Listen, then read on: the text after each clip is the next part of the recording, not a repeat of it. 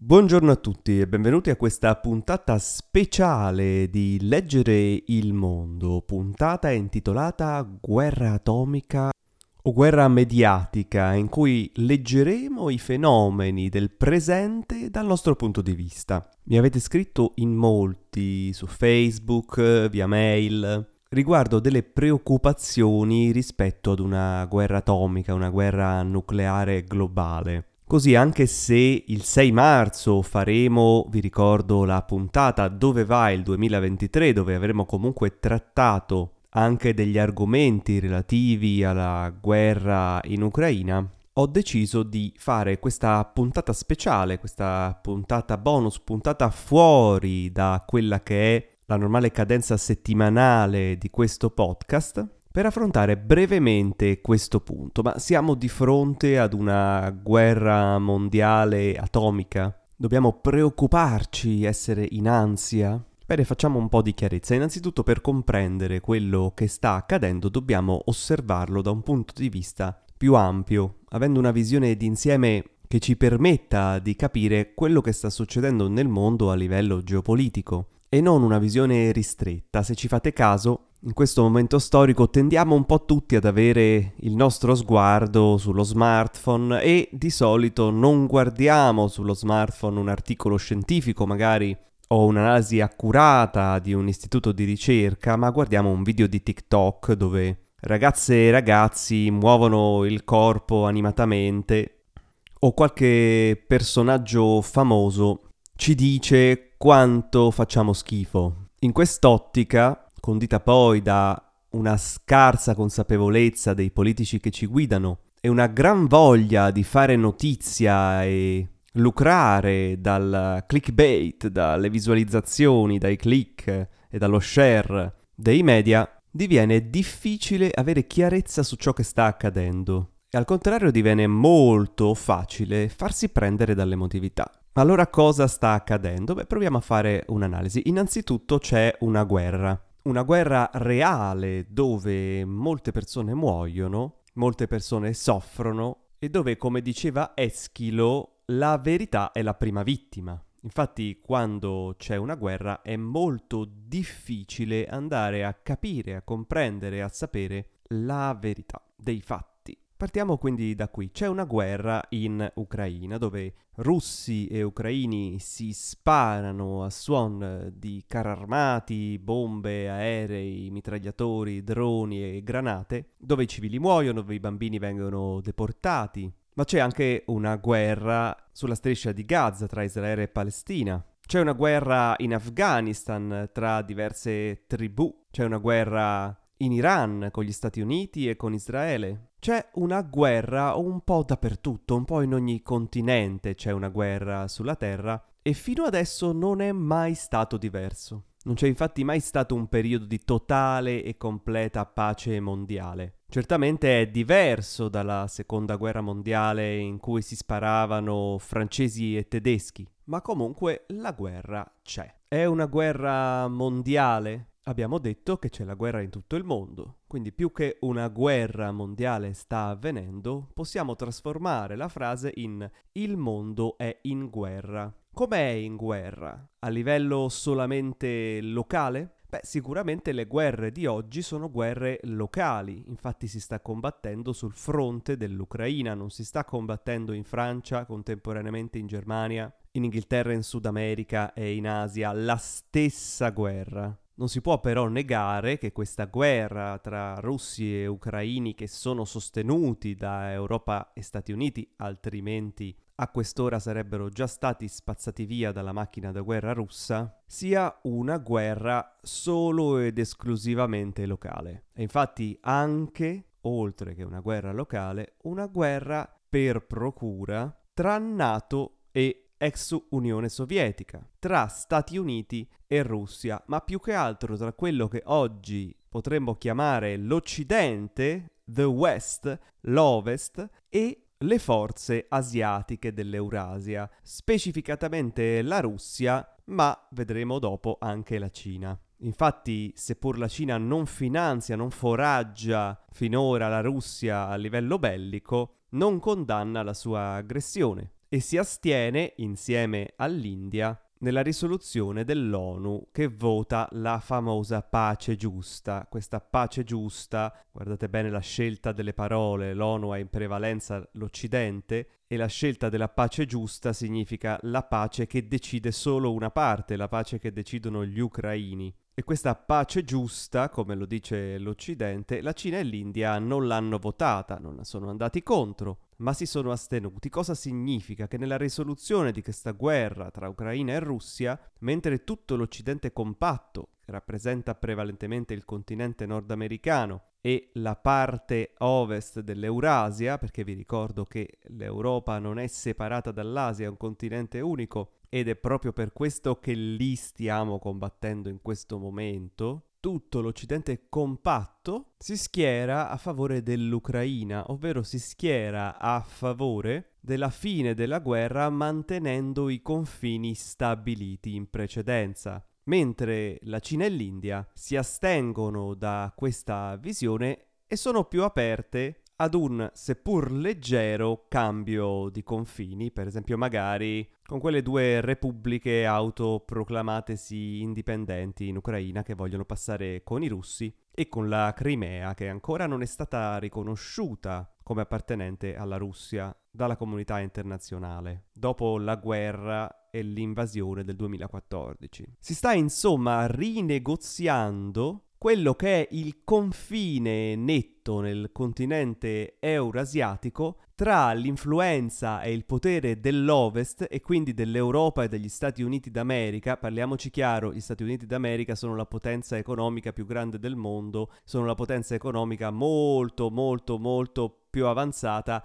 anche rispetto all'Europa. Ma chi sono sti americani? Gli americani erano pelle rossa, adesso i pelle rossa li hanno uccisi, ma chi è che ha ucciso i pelle rossa? Gli europei, quindi gli americani sono un surrogato degli europei anglofoni, ovvero dell'impero britannico. Infatti l'Inghilterra ha preferito schierarsi con gli Stati Uniti apertamente che rimanere nell'Unione Europea perché l'Inghilterra è quel grande impero britannico, il Commonwealth, che ancora oggi ha una grande influenza a livello mondiale. Badate bene, ricordatevi per esempio come tutti quanti facevano a gara per esserci al funerale della regina Elisabetta e Putin si è arrabbiato tantissimo perché non l'hanno invitato, ma non credo che se muore il presidente dell'Uganda, ma nemmeno il presidente dell'Austria, tutti fanno a gara, compresi Putin e la regina Elisabetta, per andare al funerale. Insomma, Stati Uniti ed Europa, ma potremmo chiamare il potere bianco, il potere bianco anglofono sommato a quello che è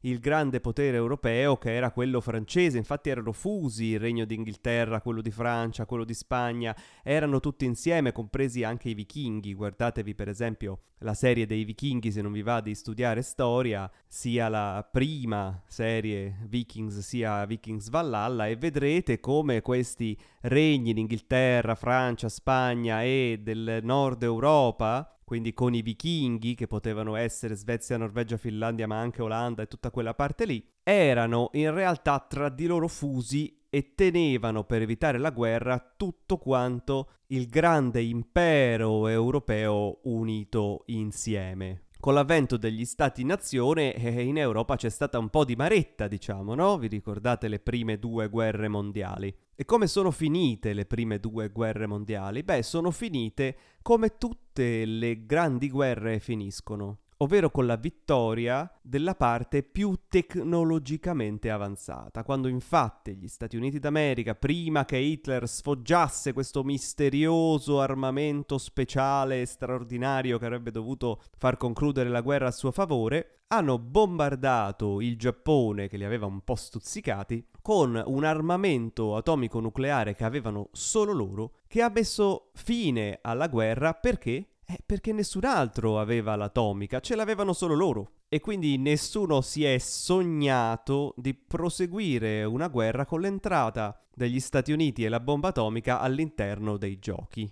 La bomba atomica è stata infatti già utilizzata nella storia dell'uomo ben due volte in Giappone ed è stata utilizzata dagli Stati Uniti, non dalla Russia o dall'Europa o dall'Iran o dalla Cina, ma dagli Stati Uniti d'America. Stati Uniti d'America che hanno anche invaso con grande leggerezza sia il Vietnam, sia l'Afghanistan, sia l'Iraq. In maniera veramente molto simile a quella con cui la Russia ha invaso l'Ucraina, ma senza fare buoni o cattivi in quel momento nessuno poteva tenere testa all'America e dire a noi non piace che tu invadi a tuo gradimento altri paesi, alludendo dubbie motivazioni e giustificazioni per il tuo operato ovvero nessuno poteva stare di fronte alla potenza economica e militare degli Stati Uniti d'America. Ma cos'è successo da un certo momento in poi? E beh, è successo che a livello economico la Cina e l'India, ma anche il Brasile, i paesi arabi, la Russia, sono iniziate a diventare delle potenze economiche a sé stanti. Le informazioni sono iniziate a girare con internet e la bomba atomica è diventata un gioco da ragazzi da sviluppare. Infatti adesso sia Cina, che Russia, che India, ma anche Iran, anche Europa, con Francia e Inghilterra, addirittura Nord Corea, insomma in moltissimi hanno la bomba atomica pronta per essere lanciata. Per questo motivo si dice, se lo stesso Putin l'ha detto e lo dicono un po' tutti, una guerra atomica è una guerra che non può essere vinta, perché se il primo la lancia ad un altro paese che ha la bomba atomica, e quel paese risponderà con tutto il suo arsenale. E la potenza distruttiva raggiungerebbe un livello tale per cui molto facilmente il mondo sarebbe spazzato via il mondo come lo conosciamo adesso. Qual è stato però il precedente dell'uso dell'atomica? Che l'America ha usato l'atomica su un paese che non l'aveva, il Giappone. È molto più facile, quindi è molto più semplice che accada che un paese con l'atomica usi l'atomica su un paese che non ce l'ha rispetto all'uso dell'atomica su un paese che ce l'ha. E l'uso dell'atomica su un paese che non ce l'ha, come ad esempio la Russia sull'Ucraina, provocherebbe un disastro solo in Ucraina, a livello atomico, nucleare, di deflagrazione, morte e devastazione, e solo marginalmente un danno a livello d'Europa con le nubi tossiche paragonabile o maggiore al danno di Chernobyl, che c'è già stato nel 1986, se vi ricordate, un'esplosione atomica di una centrale proprio in Ucraina a Chernobyl e la nube si è spostata sino all'Italia anche, ad esempio. Ma non ci sono state esplosioni in Italia, in Francia, in Inghilterra o in Germania. Tra l'altro, per un preciso accordo tra i paesi dell'Occidente che hanno formato questa NATO, a cui si contrappongono di solito i paesi BRIC. BRIC è un termine coniato da un economista della banca d'affari Goldman Sachs per indicare questi quattro paesi, Brasile, Russia, India e Cina, che hanno caratteristiche simili e che sono contrapposti al blocco occidentale, che hanno appunto la bomba atomica anche loro. Hanno la bomba atomica, hanno un'economia in sviluppo e sempre più forte, sono concorrenti degli Stati Uniti, sono alleati con altre potenze in Africa, in Sud America, in Arabia Saudita, nel Medio Oriente, e rappresentano così ora una minaccia di egemonia, di controllo, di forza unica e univoca globale che prima della Seconda Guerra Mondiale, nel vecchio ordine mondiale, era palesemente degli Stati Uniti e oggi non lo è più. È per questo che abbiamo fatto il report un mondo multipolare. È per questo che oggi si combatte in Ucraina ed è per questo che è molto difficile che ci sia una guerra atomica nucleare globale che spazi via tutto, ma invece è plausibile che si usi l'atomica in Ucraina per vincere la guerra da parte dei russi. E la Nato ha già risposto e ha già detto, se la Russia usa l'atomica in Ucraina non risponderemo con l'atomica. E la Russia ha risposto non saremo i primi a usare l'atomica. L'atomica resta quindi un grande deterrente per che cosa? Un deterrente per la Nato per far capire che non si possono attaccare i paesi Nato. E un deterrente per la Russia per far capire che non si può attaccare neanche la Russia. Il punto è dove finisce la Nato e dove inizia la Russia? Ecco, in quel punto oggi si combatte e in quest'anno e probabilmente nei prossimi anni, durata che può andare da 1 a 10 a seconda di quanto siamo sfortunati, oppure di quanto noi politicamente votando certi partiti o altri abbiamo impatto sulla decisione di questi aspetti, perché io vi ricordo che voi potete andare a votare, cosa che gli italiani non hanno fatto alle scorse elezioni, perché c'è andata a votare solo la metà della popolazione, ovvero i partiti che governano oggi governano con una manciata di voti, come d'altronde molto spesso accade in Italia, io ho scritto diversi articoli su questo, già sono vent'anni che scrivo articoli su questo aspetto,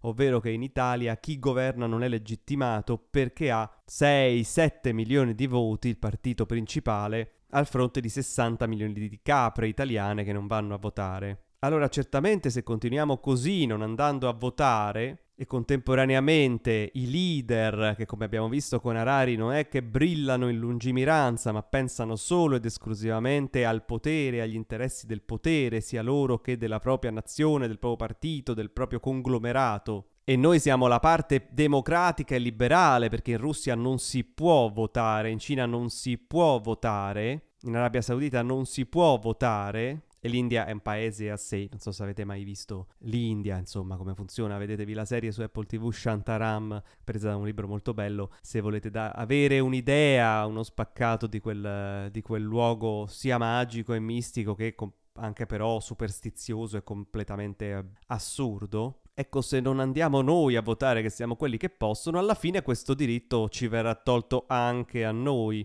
Come dice appunto il nostro amico Orari di cui stiamo concludendo il percorso, adesso la prossima puntata sarà l'ultima sezione del, del libro 21 lezioni sul XXI secolo e chiuderemo questo, questo viaggio in Harari, ma ne abbiamo già parlato. A breve, se andiamo avanti così e ci si mette anche l'algoritmo e non ci diamo una svegliata, la democrazia diventerà realmente un'altra farsa e quindi ci sarà un algoritmo contro un altro o un dittatore contro un altro e questo dipende esclusivamente da noi. Si stanno quindi rivedendo i confini tra quello che è il luogo sulla Terra dove dominano i bianchi, quindi lo, l'Ovest, l'America e l'Europa, e i luoghi sulla Terra dove non dominano i bianchi, ovvero inizia il mondo multipolare, il disegno di Cina, Russia, India, Brasile, ma anche l'Africa, ma anche l'Arabia Saudita e tutto il mondo arabo il disegno di tutti questi individui che ora hanno internet, hanno l'atomica e sono ricchi, hanno l'economia dalla loro e la tecnologia, vogliono attuare,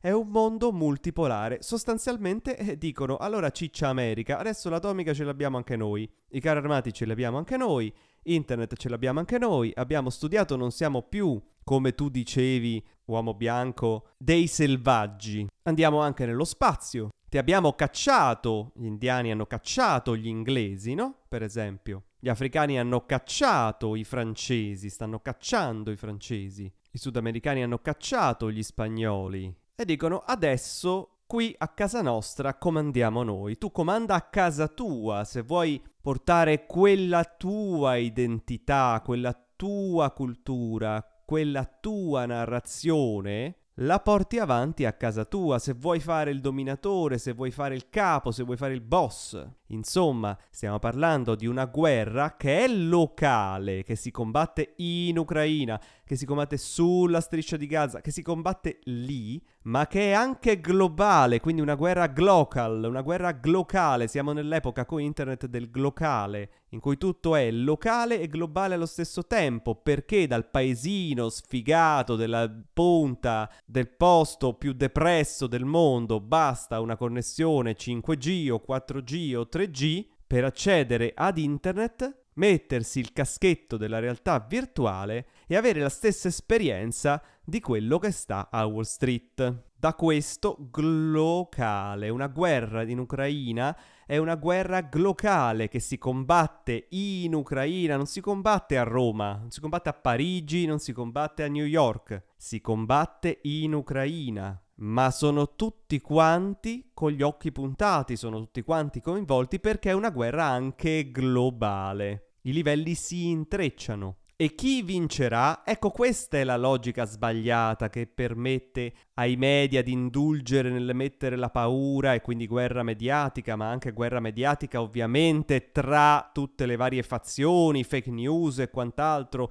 ondate di dichiarazioni e di paura, ma tutte sui giornali. Finora nessuno ha bombardato Roma, Parigi e Berlino, mentre Hitler ci ha messo un attimo quando voleva farlo. La logica del chi vincerà va abbandonata perché il mondo non è più un mondo duale in cui c'è uno che vince e uno che perde. Vinceranno e perderanno tutti e due, o meglio, perderanno tutti coloro che sono nei territori di confine e vinceranno i padroni dominatori dei vari blocchi che possono essere due o tre o quattro. Un mondo appunto che non ha più un solo polo ma diviene multipolare. Questi poli tra di loro, essendo interdipendenti perché per costruire il fotovoltaico devi comprare le celle il materiale in Cina, le materie prime non ce l'hanno tutti quanti a casa loro, hanno tutte le materie che gli servono. Viviamo in un mondo comunque che è multipolare ma che è interconnesso interdipendente. E inoltre l'elite, la finanza globale, coloro che rule the world, coloro che governano il mondo veramente, ovvero hanno i mezzi, il potere per farlo, di certo non vogliono finire chiusi dentro un bunker per il resto della loro esistenza. Questo è uno scenario da film Resident Evil Retribution, è uno scenario fantascientifico. Non gli va a questi di vivere tutta la vita dentro a un bunker. Anche perché poi chi glielo porta il caffè, chi glielo fa il pranzo, ancora non c'è un'automazione tale per cui l'uomo, il proletario, non serve più, la massa non serve più. Altrimenti la bomba atomica era già scoppiata in tutto il mondo. Il vero quindi rischio non è che ci scoppi la bomba atomica in Italia, perché se scoppia in Italia scoppia in tutto il mondo, non è nel tuo controllo e il pianeta Terra viene praticamente quasi per lo più annullato dal punto di vista umano.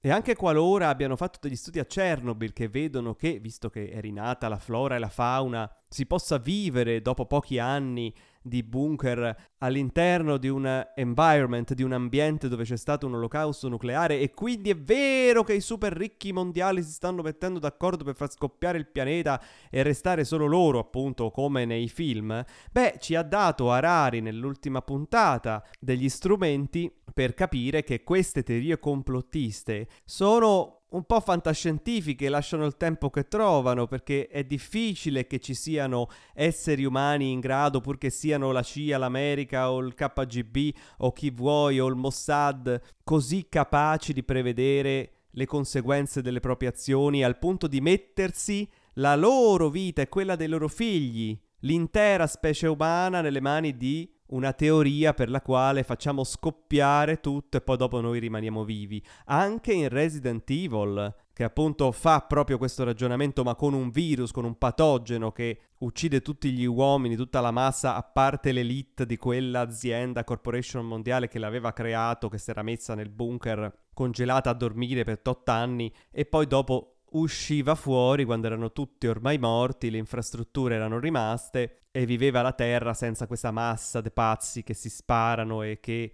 occupano il pianeta e sono troppi. Anche in quel film gli va male alla fine e muoiono tutti i cattivi e invece si ricrea una piccola situazione in cui pochi esseri umani, non di quell'elite, di quella corporation, ma del popolo che erano stati bistrattati, erano l'ultima resistenza, riescono in qualche modo piano piano a ripopolare la Terra. Quindi anche a livello di ragionamento complottista, proprio sai di quelli che sono infognati col complottismo, è dura che questi si affidino a questa speranza. Quindi è difficile che ci sia un olocausto nucleare se non annunciato per mettere paura così che tutti comunque vogliono continuare a mandare armi. Perché? Perché se non mandi armi vince la Russia e se vince la Russia i confini si riducono e se si riducono magari poi si ridurranno ancora un po' di più, magari la Russia rivuole prendere i vecchi confini dell'Unione Sovietica. E si vuole prendere anche un pezzettino di qua di Moldavia, un pezzettino di qua di, di, Bielorussia, un pezzettino di Polonia, chi lo sa cosa si vuole prendere la Russia oggi.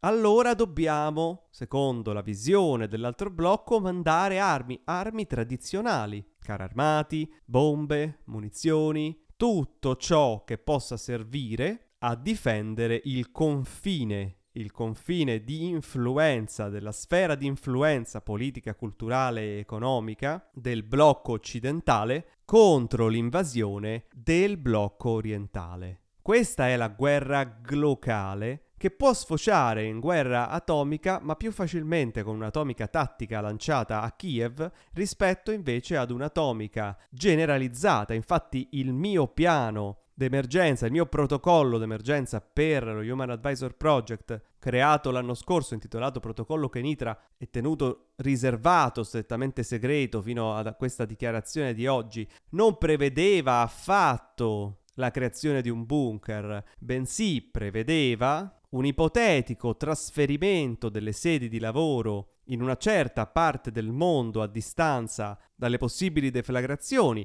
e chiaramente raggiungibile con ogni mezzo, quindi anche via terra, per un periodo limitato di tempo, mantenendo l'osservazione e stando più possibile vicino al deserto in modo tale che quando gli attacchi fossero terminati e si fosse deciso di negoziare, allora si sarebbe potuto tornare alla normalità e quindi in Europa, ma non perché scoppia la bomba in Italia, ma proprio per essere molto molto molto contrariati anche solo a respirare quel poco di nube tossica che potrebbe arrivare come dal vulcano dell'Islanda ci arrivava l'altra volta a livello naturale qualche anno fa o nel 1986 da Chernobyl che di sicuro non ti ammazza ma bene non ti fa. Ma parliamo e questo ovviamente più a nostro parere, non stiamo dicendo che non accadrà o che accadrà qualcosa, ma stiamo dicendo a nostro parere, questo è ciò che più possiamo considerare come un, foreseeable future, come un breve futuro, non tanto una guerra atomica globale quanto una guerra glocale che può, se messa alle strette, utilizzare anche, come già l'America ha fatto una volta, la bomba atomica localizzata per portare a una forzatura di negoziati che rivedano le cose. In questo caso stiamo dicendo rivedano i confini tra il blocco orientale e il blocco occidentale, per poi ricominciare, ritornare a dei rapporti che siano anche economici e di scambio che vadano a favore di tutti in cui si scambieranno sicuramente all'interno dei blocchi di più che tra blocchi, ma anche tra blocchi necessariamente. Per blocchi intendo, ad esempio, in un multipolar world, in un mondo multipolare, tra il blocco occidentale e il blocco orientale, è difficile che si smetta a scambiare gas, è difficile che l'Europa poi non compri più gas dalla Russia dopo la fine della guerra. Come che è difficile, ci dicono i militari, apparentemente impossibile, che vinca la Russia la guerra e conquisti tutta l'Ucraina. Come è impossibile che l'Ucraina vinca la guerra e cacci l'invasore russo. Queste sono solo ed esclusivamente delle lotte di propaganda da parte di un blocco o dell'altro per l'opinione pubblica. La guerra è lì a metà e si sta decidendo qualche chilometro di confine e si sta facendo un gioco di forza per dire guardate che noi adesso ci riprendiamo un po' di spazio sia che ce lo volete dare, sia che non ce lo volete dare. E l'altra parte del blocco dice no, non vi prendete un centimetro degli spazi stabiliti internazionalmente. E loro dicono ma l'altra volta voi l'avete stabiliti dopo aver lanciato la bomba atomica, adesso ce l'abbiamo anche noi. Che vogliamo fare? Il mondo sta quindi dialogando con la clava e l'arco e la lancia, ovvero come ha fatto sempre fino adesso l'Homo sapiens, perché non sa fare diversamente fino a che non imparerà e piano piano, piano piano, piano piano, attraverso il lavoro di crescita interiore e consapevolezza a livello sempre più esteso imparerà, ma fino adesso non ha imparato, sta dialogando, cioè un dialogo attraverso la guerra. E non è forse il dialogo che tutti noi portiamo avanti molto spesso con il nostro figlio, con il nostro padre, madre, con il nostro compagno, compagna, con il nostro datore di lavoro, con il nostro dipendente, con tutte le persone che abbiamo incontro o con la macchina di fronte a noi quando gli suoniamo il clacson. Non continuiamo noi stessi a fomentare questa logica duale della guerra me contro te. Non siamo tutti dentro alla stessa guerra? Atomica, nel senso che è in tutti gli atomi di questa realtà che stiamo vivendo, e mediatica, nel senso che è una guerra di comunicazione in cui purtroppo muoiono le persone, quindi attenzione, non stiamo sminuendo la guerra, purtroppo muoiono le persone, sono sempre morte in guerra, ma in cui si stanno semplicemente mostrando i muscoli per decidere chi comanda sul territorio, come gli animali che si sfidano per il territorio o per la femmina, in questo caso per il territorio, per le risorse, per l'economia, per l'egemonia mondiale. Ovviamente un altro discorso è la paura. Se ti rimane la paura, e quella la paura non la decidi tu,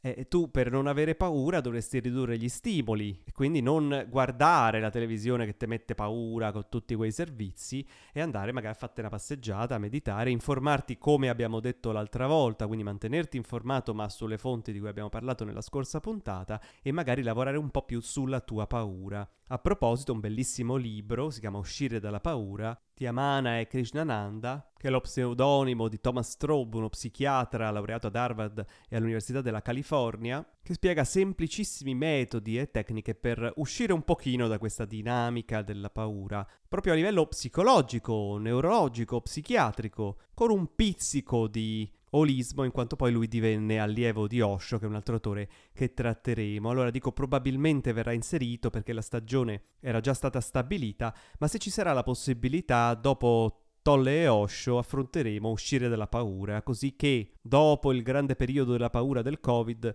adesso c'è la paura della guerra, insomma la paura è un temone grande, probabilmente possiamo arricchire queste puntate, questo podcast a leggere il mondo anche con quel bellissimo tema. Io vi rimando alla prossima puntata che sarà l'ultima parte di Harari, questo lunedì, ovvero tra due giorni, già programmata in uscita, e poi la puntata successiva del 6 marzo dove va il 2023, dove affronteremo tutti gli aspetti possibili delle sfere di geopolitica, economia, mercato e finanza e società relative all'anno 2023, partendo dal nostro report a Multipolar World, un mondo multipolare, redatto da me alla fine di ottobre del 2022. Grazie per essere stati con noi e da Giampaolo Marcucci è tutto, passo e chiudo.